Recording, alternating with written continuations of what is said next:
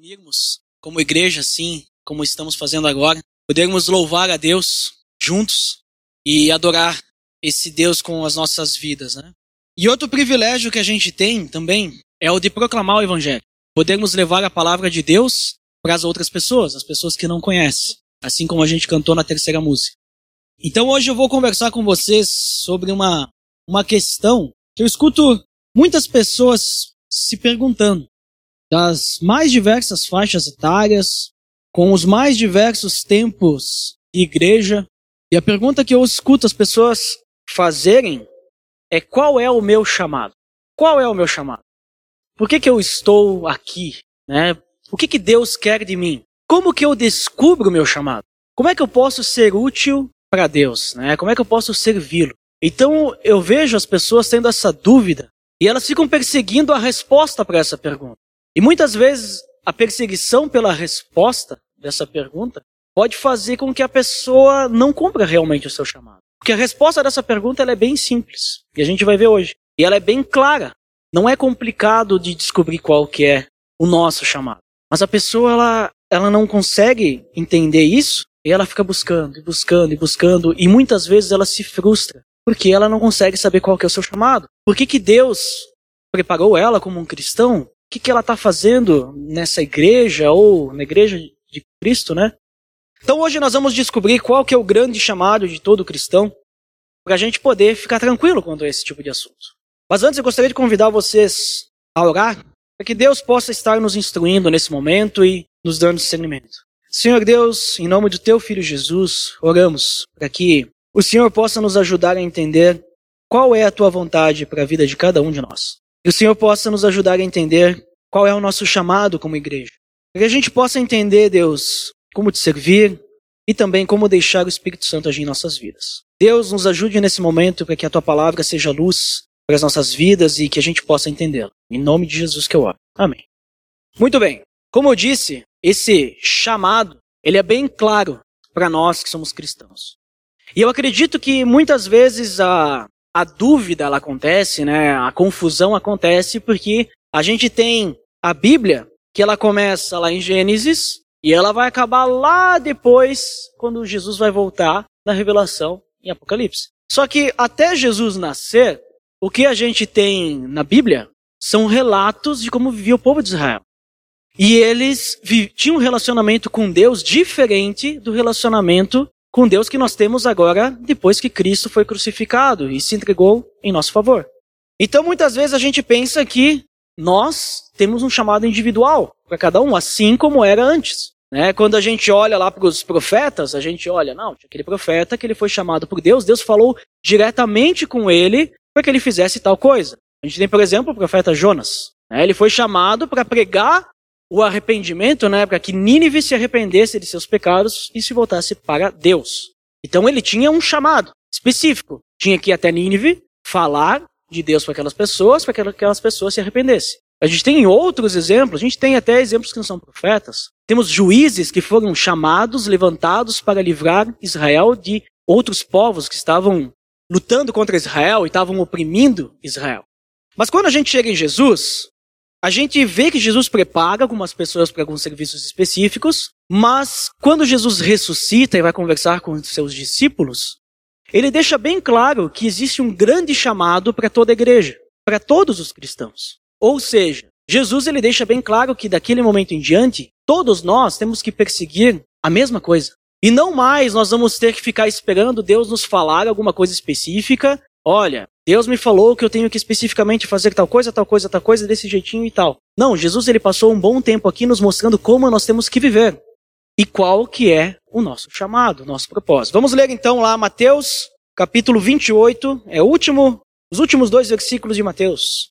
Vamos ler o 19 e o 20. Mateus, capítulo 28, versículos 19 e 20. Aqui Jesus nós temos o relato de Jesus daquele momento que a gente chama de a grande comissão. Jesus ele diz que ele tem autoridade sobre tudo. Ele tem autoridade sobre o céu, sobre a terra, porque ele recebeu isso de Deus. Então ele diz no versículo 19: Portanto, vão e façam discípulos de todas as nações, batizando-os em nome do Pai e do Filho e do Espírito Santo, ensinando-os a obedecer a tudo o que eu lhes ordenei. E eu estarei sempre com vocês, até o fim dos tempos. Jesus ele está dando uma ordem para todos os discípulos dele. Ele diz claramente o que eles precisam fazer. Até um tempo atrás, Edgar, ele esteve aqui e ele usou esse versículo, ele explicou bastante para nós, né? Então, para aqueles que não estavam e para quem estava, eu vou refrescar a memória. O que ele está dizendo? Primeira coisa que ele diz é: vão. E é, e é interessante que ele diz isso, mas logo depois, quando ele vai ascender aos céus, que ele diz que o Espírito Santo vai vir, ele diz: vão, mas depois diz, não, mas calma, antes de vocês irem, esperem um pouquinho que o Espírito vai vir, né? Vocês precisam esperar, o Espírito vai vir, vai ter o grande dia do Pentecostes, vocês precisam estar aqui nessa cidade, porque fazia parte daquela festa, eles estarem na cidade, e o Espírito vai vir e aí acontece aquela, aquela grande conversão que Pedro, ele dá aquele excelente estudo e clama pelo arrependimento e as pessoas realmente se arrependem, e mais de 3 mil pessoas se converteram naquele dia, né? Então ele diz, espere um pouco, mas aqui ele está dando a ordem.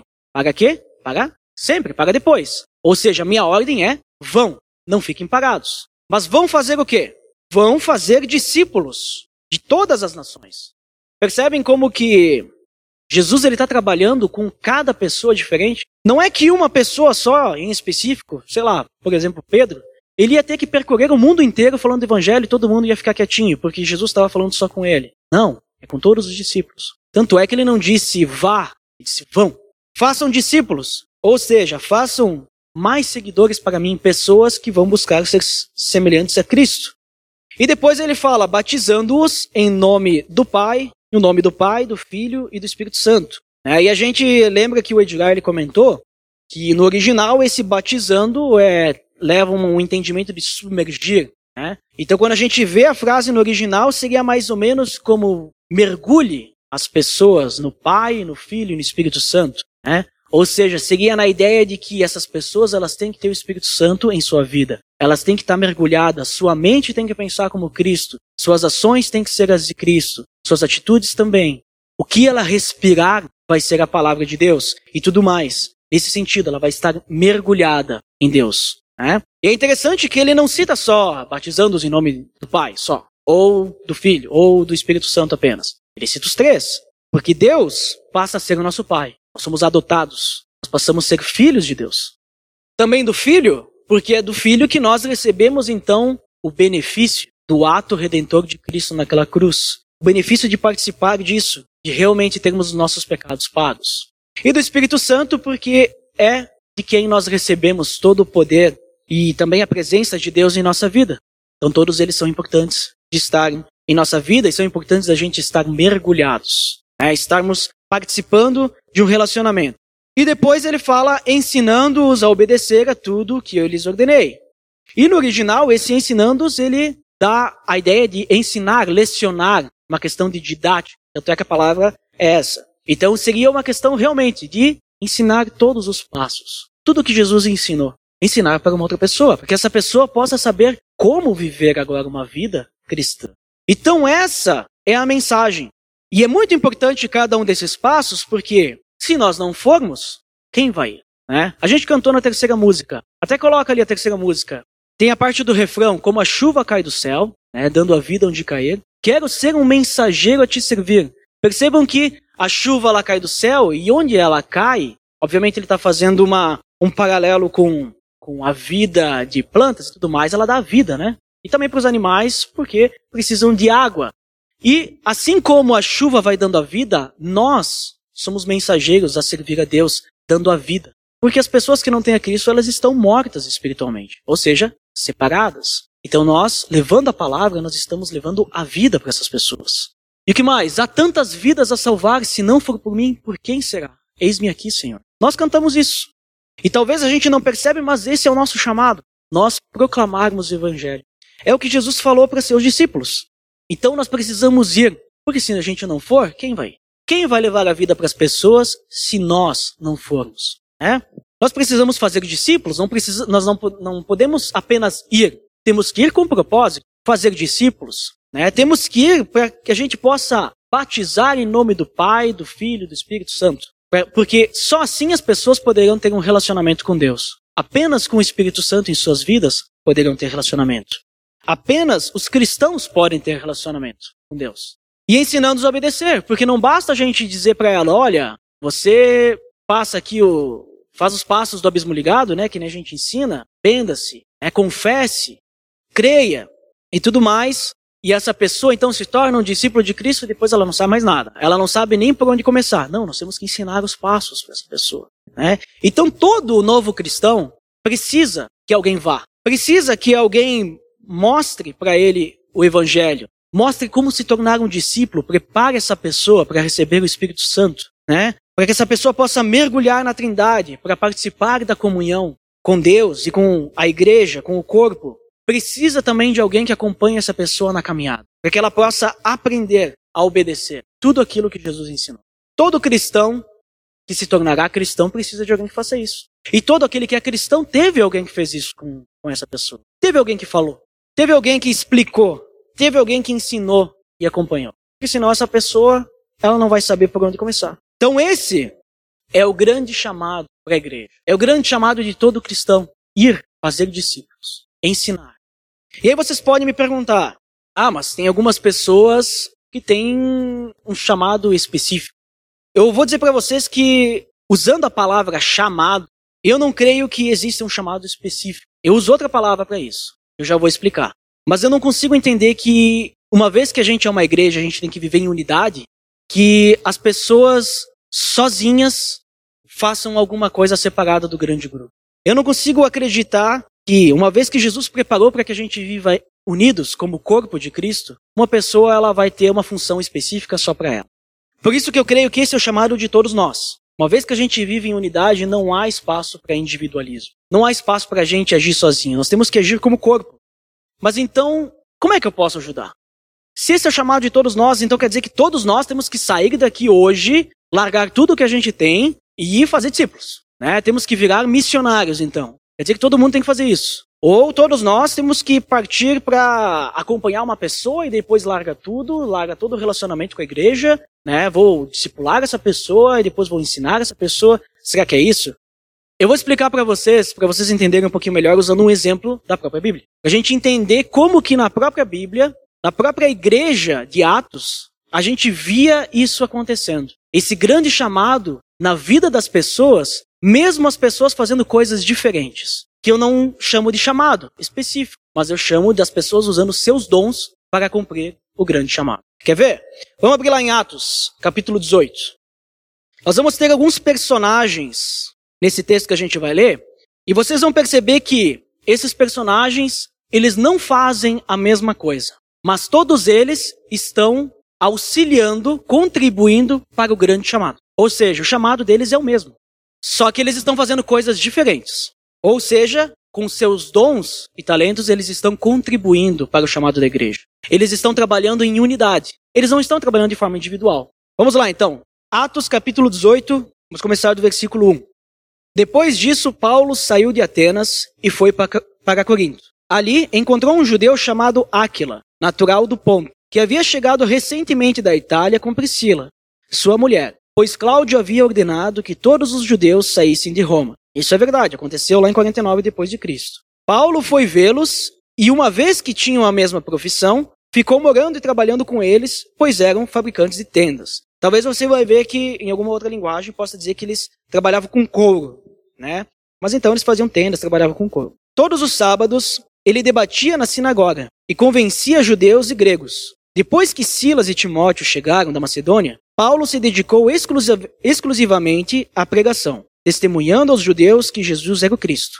Opondo-se eles e lançando maldições, Paulo sacudiu a roupa e lhes disse: Caia sobre vocês, sobre a cabeça de vocês, o seu próprio sangue. Estou livre da minha responsabilidade.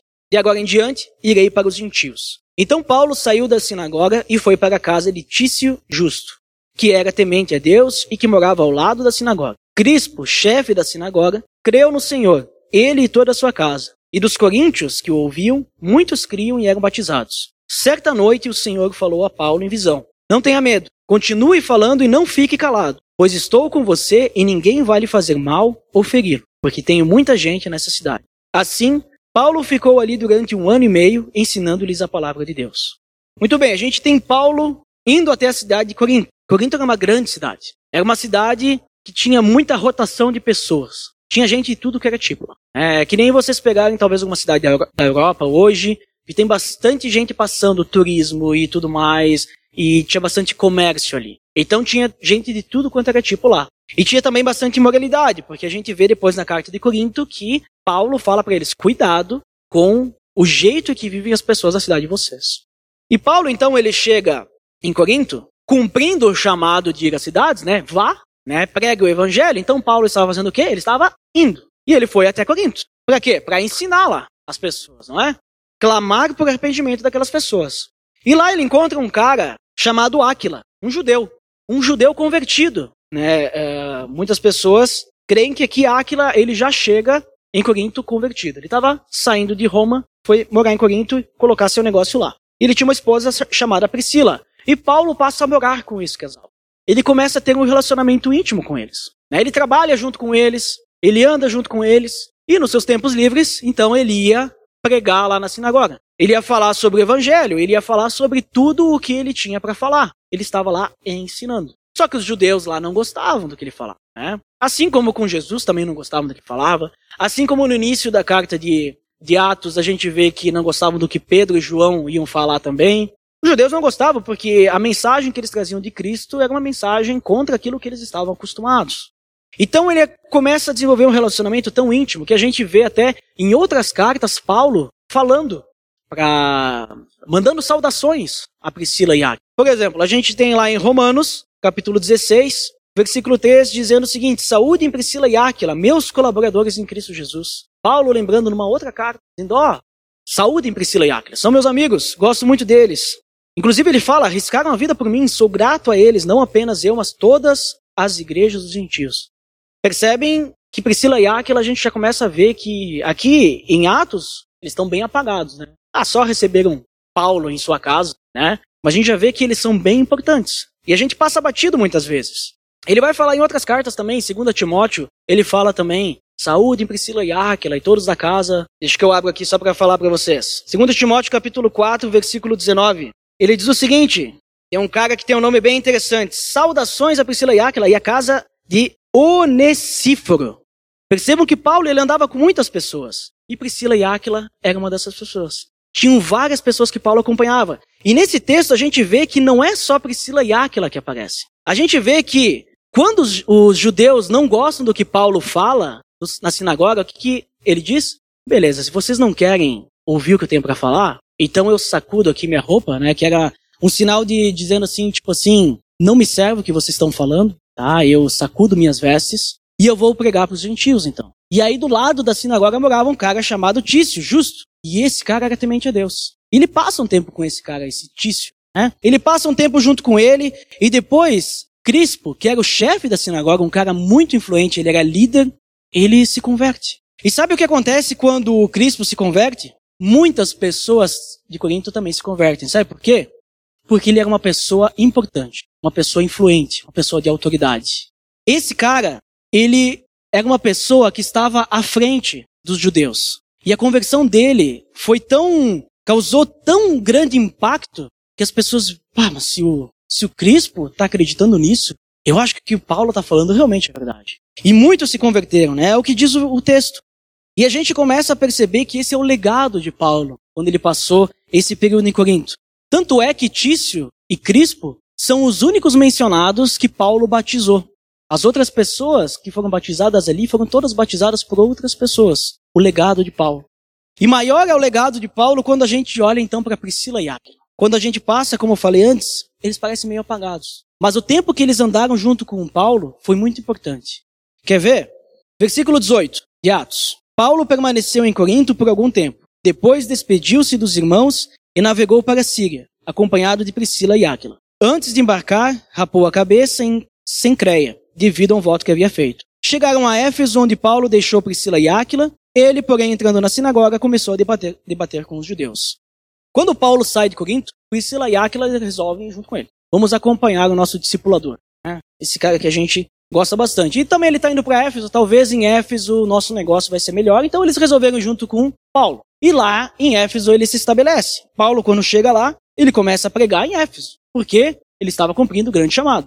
Mas a questão é, será que era só Paulo que estava cumprindo esse grande chamado? A gente não vê Priscila e Aquila pregando, não é? A gente não vê Priscila e Aquila fazendo nada aqui. E eu estou dizendo para vocês que eles são muito importantes. Eles são importantes quando a gente chega no versículo 24, que vai entrar um novo personagem na nossa história, um cara chamado Apolo. O que, que diz ali? Enquanto isso, um judeu chamado Apolo, natural de Alexandria, chegou a Éfeso. Ele era homem culto e tinha grande conhecimento das Escrituras. Fora instruído no caminho do Senhor e com grande fervor falava e ensinava com exatidão acerca de Jesus, embora conhecesse apenas o batismo de João. Logo começou a falar corajosamente na sinagoga. Quando Priscila e Áquila ouviram, convidaram-no para ir à sua casa. Eles explicaram com mais exatidão o caminho de Deus. Querendo ele ir para Caia, os irmãos o encorajaram e escreveram aos discípulos que o recebesse. Ao chegar, ele auxiliou muito os que pela graça haviam crido pois refutava vigorosamente os judeus em debate público, provando pelas escrituras que Jesus é o Cristo. Aqui nós temos Apolo, então, um novo personagem, um judeu, muito uh, conhecedor das escrituras, uma pessoa eloquente, sabia usar as palavras, só que ele só conhecia o batismo de João. Ele falava com muita veracidade e exatidão sobre Jesus. Era um judeu convertido. Só que ele só conhecia o batismo de Jesus. O que, que isso significa? Só, só, conhecia o batismo de Jesus? Qual que é o uh, batismo de João? Desculpa. Qual que é o problema dele só conhecer o batismo de João? O que, que dizia o batismo de João? O batismo de João dizia que ele prepararia Israel para a vinda do Messias. João Batista estava lá para isso. Ele era o a pessoa que ia preparar o povo para a vinda do Messias. Né? Tanto é que é chamado de a voz do que clama no deserto. Né? Então ele aceitou isso. Apolo aceitou essa mensagem. Aceitou que ele ia preparar Israel para a vinda do Messias. Aceitou, inclusive, que Jesus era esse Messias. Mas então qual que é o problema? O problema é que Apolo ele ensinava corajosamente e com muita eloquência, né, com exatidão sobre isso tudo, mas ele não entendia umas verdades básicas cristãs. Ele não entendia qual era a importância da morte e a ressurreição de Cristo, por exemplo. Ele não entendia qual era o ministério do Espírito Santo. Ele não entendia que a igreja era então agora a nova testemunha de Deus. Ele não entendia essas coisas ainda. E Paulo não estava mais lá. Paulo tinha ido embora já de Éfeso. Quem que ficou lá? Os pupilos de Paulo, Priscila e Aquila. Andaram muito tempo junto com Paulo. Ouviram Paulo falar na sinagoga.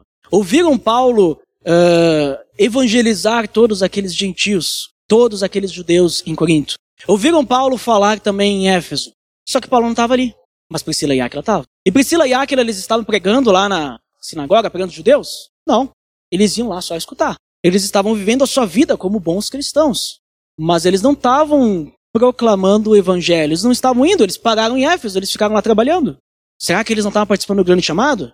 Mas então eles veem em Apolo falando essas coisas e dizem: olha só, esse cara aí, ele, tem, ele é muito inteligente, ele é, conhece muito as escrituras, mas parece que ele não sabe algumas coisas importantes aí de Jesus. Ele crê em Jesus, mas ele não sabe todo o significado.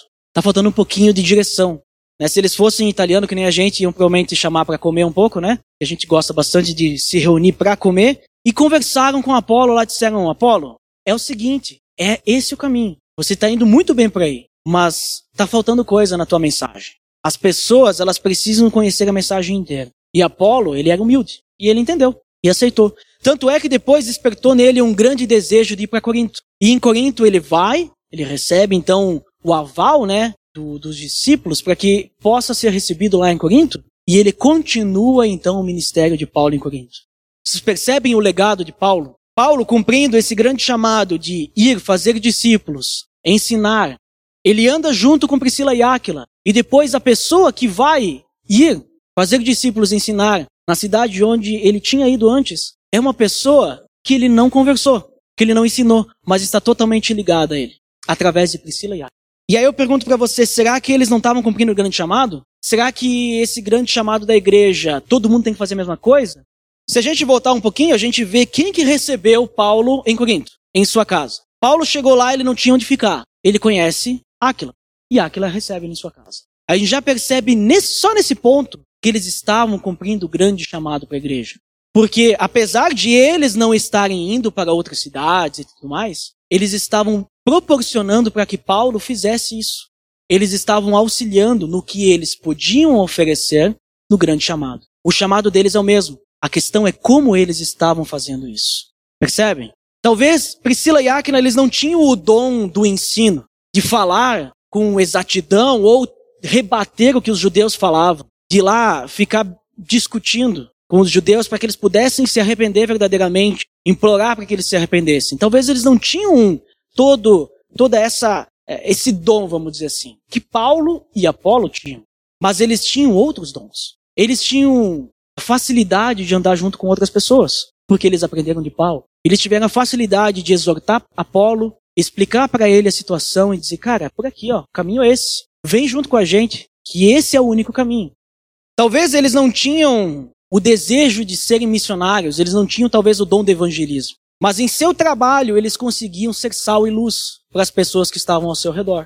Então Paulo, ao andar com Priscila e Áquila, ele deixa o seu, o seu legado ali, que vai finalizar lá em Apolo, que vai finalizar lá na igreja de Corinto.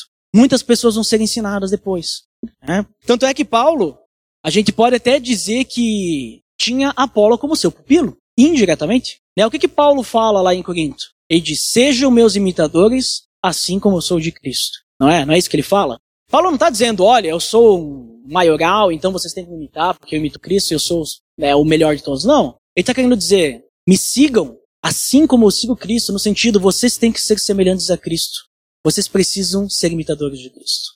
Então a gente pode até dizer que Apolo não era nem pupilo de Paulo, mas era pupilo de Jesus. Porque de Jesus vieram os apóstolos, Jesus, de Jesus veio então a visão que Paulo teve, ele aprendeu como depois ser um verdadeiro cristão junto com os outros apóstolos. De Apolo veio Priscila, eh, de Paulo veio Priscila e Áquila e depois Apolo. Tudo partiu de Jesus. É uma corrente de a gente ensinando uns aos outros, nós indo e falando do evangelho. A gente vê inclusive que Priscila e Áquila então eles estavam cumprindo o propósito, mesmo não sendo trabalhadores do reino em tempo integral, por exemplo. Eles tinham seu trabalho, eles continuaram com seu negócio de fazedores de tendas, né, trabalhando com couro e tudo mais. Mas eles estavam ajudando no reino. Eles estavam cumprindo o propósito, o grande propósito da igreja, da sua forma, da forma que o Espírito Santo os capacitou. Talvez não fosse para eles ir falar. Assim como a gente vê Pedro e Paulo, são, são dois caras que eles foram e começaram a ensinar, rebater os judeus, mas eu não consigo enxergar Pedro falando para gentil. Eu não consigo enxergar. Mas agora Paulo sim. Percebem como Deus, ele trabalha com nós através dos dons que a gente recebe para a gente trabalhar no único propósito da igreja, que é o vão, façam discípulos, batizando-os em nome do Pai, do Filho e do Espírito Santo e ensinando-os a obedecer. Esse é o grande propósito de todos nós. Nós precisamos então viver em unidade. Se não tivesse ninguém para receber Paulo em Corinto, talvez ele não tinha ficado lá. Talvez não ia ter ninguém depois para conversar com Apolo. E Apolo não ia depois ir lá para Corinto, continuar esse grande propósito. Se não existisse Priscila e Áquila, talvez não ia continuar essa corrente. Percebem o quão é importante? Por isso que eu digo que talvez a gente tenha que mudar um pouquinho o nosso pensamento. O grande chamado é de todos nós. A questão é como nós auxiliamos nesse chamado. O chamado da igreja é o meu chamado, mas não porque ele é meu chamado individual que eu tenho que fazer tudo, mas ele é meu chamado porque eu vou vestir a camisa e unido com todos vocês, nós vamos fazer isso acontecer. Nós vamos fazer com que as pessoas conheçam Jesus, que elas se arrependam, que elas sejam ensinadas, que elas sejam acompanhadas, que elas possam ter a possibilidade de estar junto aqui conosco. E eu gosto muito de pensar nessa questão de unidade, por isso que eu não consigo ver de alguma forma que nós somos individuais nessa questão de chamado, mas sim uma, um grande corpo. Quando eu olho para Efésios, eu já falei várias vezes sobre Efésios. Efésios capítulo 4. Quando eu olho sobre a questão da unidade da igreja. Eu gosto muito desse texto, Efésios 4, porque eu entendo nele que é a essência do viver cristão como igreja, né? de como a gente deve viver como igreja. Efésios capítulo 4, a partir do versículo 11. E ele designou alguns para apóstolos, outros para profetas, outros para evangelistas e outros para pastores e mestres, com o fim de preparar os santos para a obra do ministério, para que o corpo de Cristo seja edificado, até que todos alcancemos a unidade da fé e do conhecimento do Filho de Deus, e cheguemos à maturidade atingindo a, medida da plenitude de Cristo. O propósito é que não sejamos mais como crianças, levados de um lado para o outro pelas ondas, nem jogados para cá e para lá, por todo vento de doutrina, e pela astúcia e esperteza de homens que induzem ao erro. Antes, seguindo a verdade em amor, cresçamos em tudo naquele que é a cabeça, Cristo. Dele, todo o corpo ajustado e unido pelo auxílio de todas as juntas, cresce e edifica-se a si mesmo em amor, na medida em que cada parte realiza sua função. Todos nós temos o mesmo chamado. Né? Inclusive, nesse texto, Paulo ele começa dizendo: rogo-lhes, como prisioneiro de, no Senhor, rogo-lhes que vivam de maneira digna da vocação que receberam, a vocação do chamado que receberam. E esse chamado é esse grande chamado. E para cumprir esse chamado, então, Deus, através do Espírito Santo, ele dá dons. Ele prepara alguns para apóstolos, outros para evangelistas, outros para pastores e mestres e tudo mais. Mas a questão é que todos cumpram o mesmo chamado. O chamado de ir fazer discípulos e ensinar. Esse é o grande chamado. Nós não somos preparados, olha, agora o seu chamado é, é ser um mestre, né? Então a pessoa, quando ela pensa, meu chamado é ser um mestre. Então eu só tenho que ensinar. Eu não posso mais evangelizar, eu não posso mais me relacionar com as pessoas, eu tenho que me fechar no meu quarto, eu tenho que estudar, porque eu tenho que usar esse dom que Deus me deu para né, falar para as outras pessoas. Não. O meu chamado é ajudar toda a igreja a alcançar o chamado que está lá na grande comissão, através do que eu posso ajudar. Mas aí fica a questão, né? Se todos nós temos o mesmo chamado, a diferença é como que nós vamos servir, né? Através dos nossos dons. Como que nós vamos ajudar que o corpo cresça para exercer esse chamado? Então, como é que eu faço isso? Como é que eu posso ajudar, então, nesse grande chamado?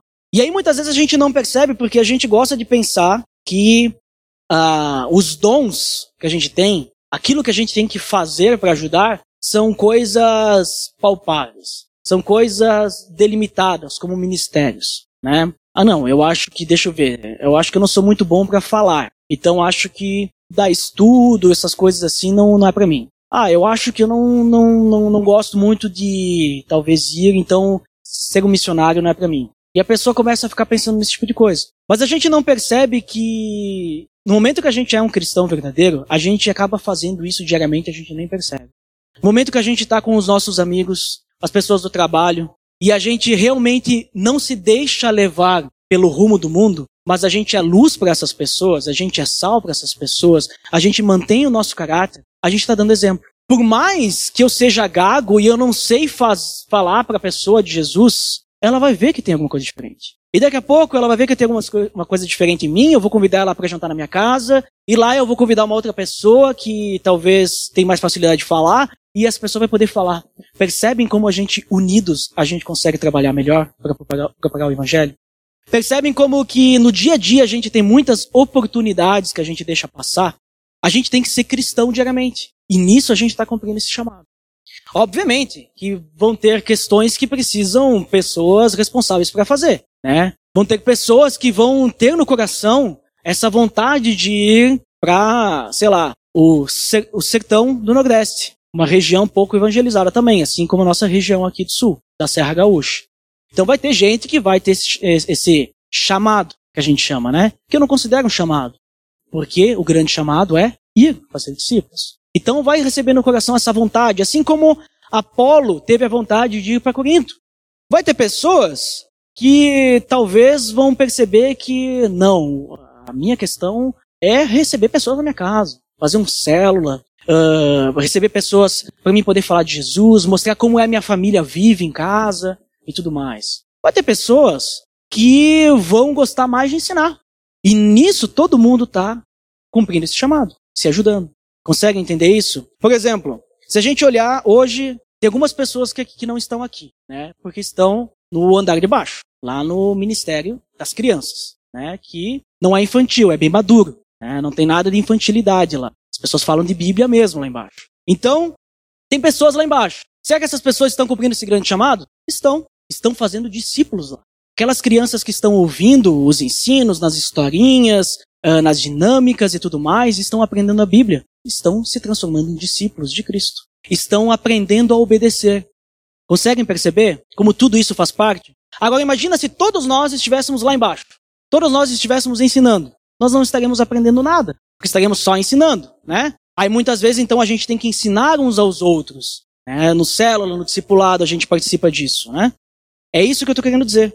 Quando eu olho para esse exemplo de Paulo, Priscila, Áquila, Apolo e tudo mais, eu vejo que eles todos estão cumprindo o mesmo propósito, esse grande chamado, mas de formas diferentes. Aquilo que Deus os preparou para fazer. Porque essa obra não é nossa, essa obra é de Deus. No momento que a gente começa a achar que é meu chamado, só meu, ou é minha obra, só minha, a gente está se afastando do corpo. A gente está vivendo uma vida individual. Então que a gente possa refletir: será que eu tenho realmente vivido uma vida cristã para cumprir esse grande chamado? Naquilo que Deus tem me capacitado, sendo sal, luz, né, ajudando da forma que Deus me capacita? Será que eu tenho vivido isso? É. Eu não sei se todo mundo já assistiu aquele filme A Lista de Schindler.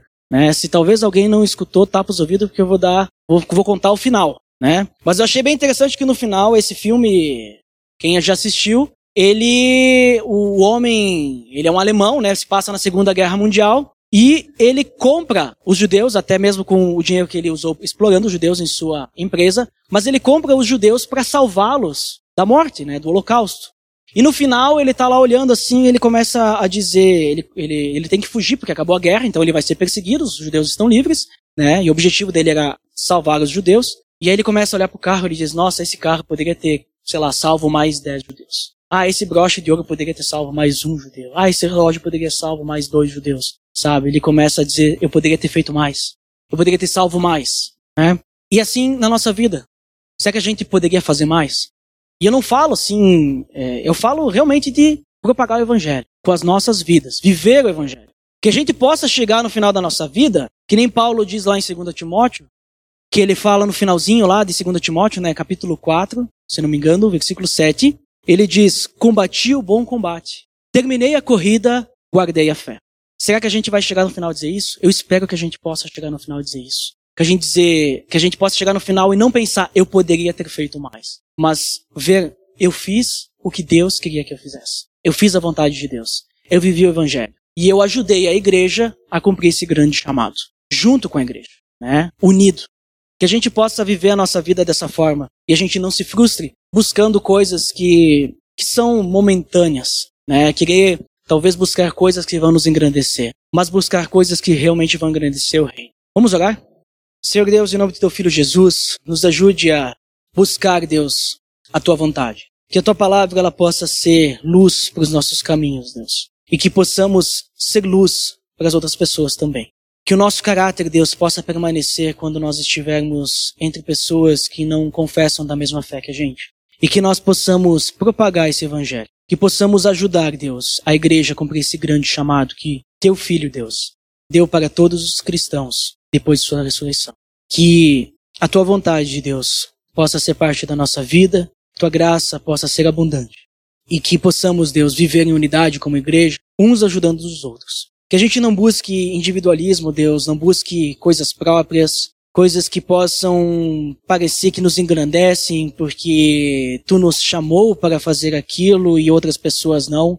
E que isso também não nos frustre pensando que não fomos chamados para nada, porque nós fomos chamados sim, Deus. Fomos chamados para viver o teu evangelho. Fomos chamados para proclamar esse evangelho, Deus. Que possamos nos auxiliar e crescer como igreja, assim como vemos no capítulo 4 de Efésios, Deus. É isso que eu te peço em nome do teu filho Jesus. Amém.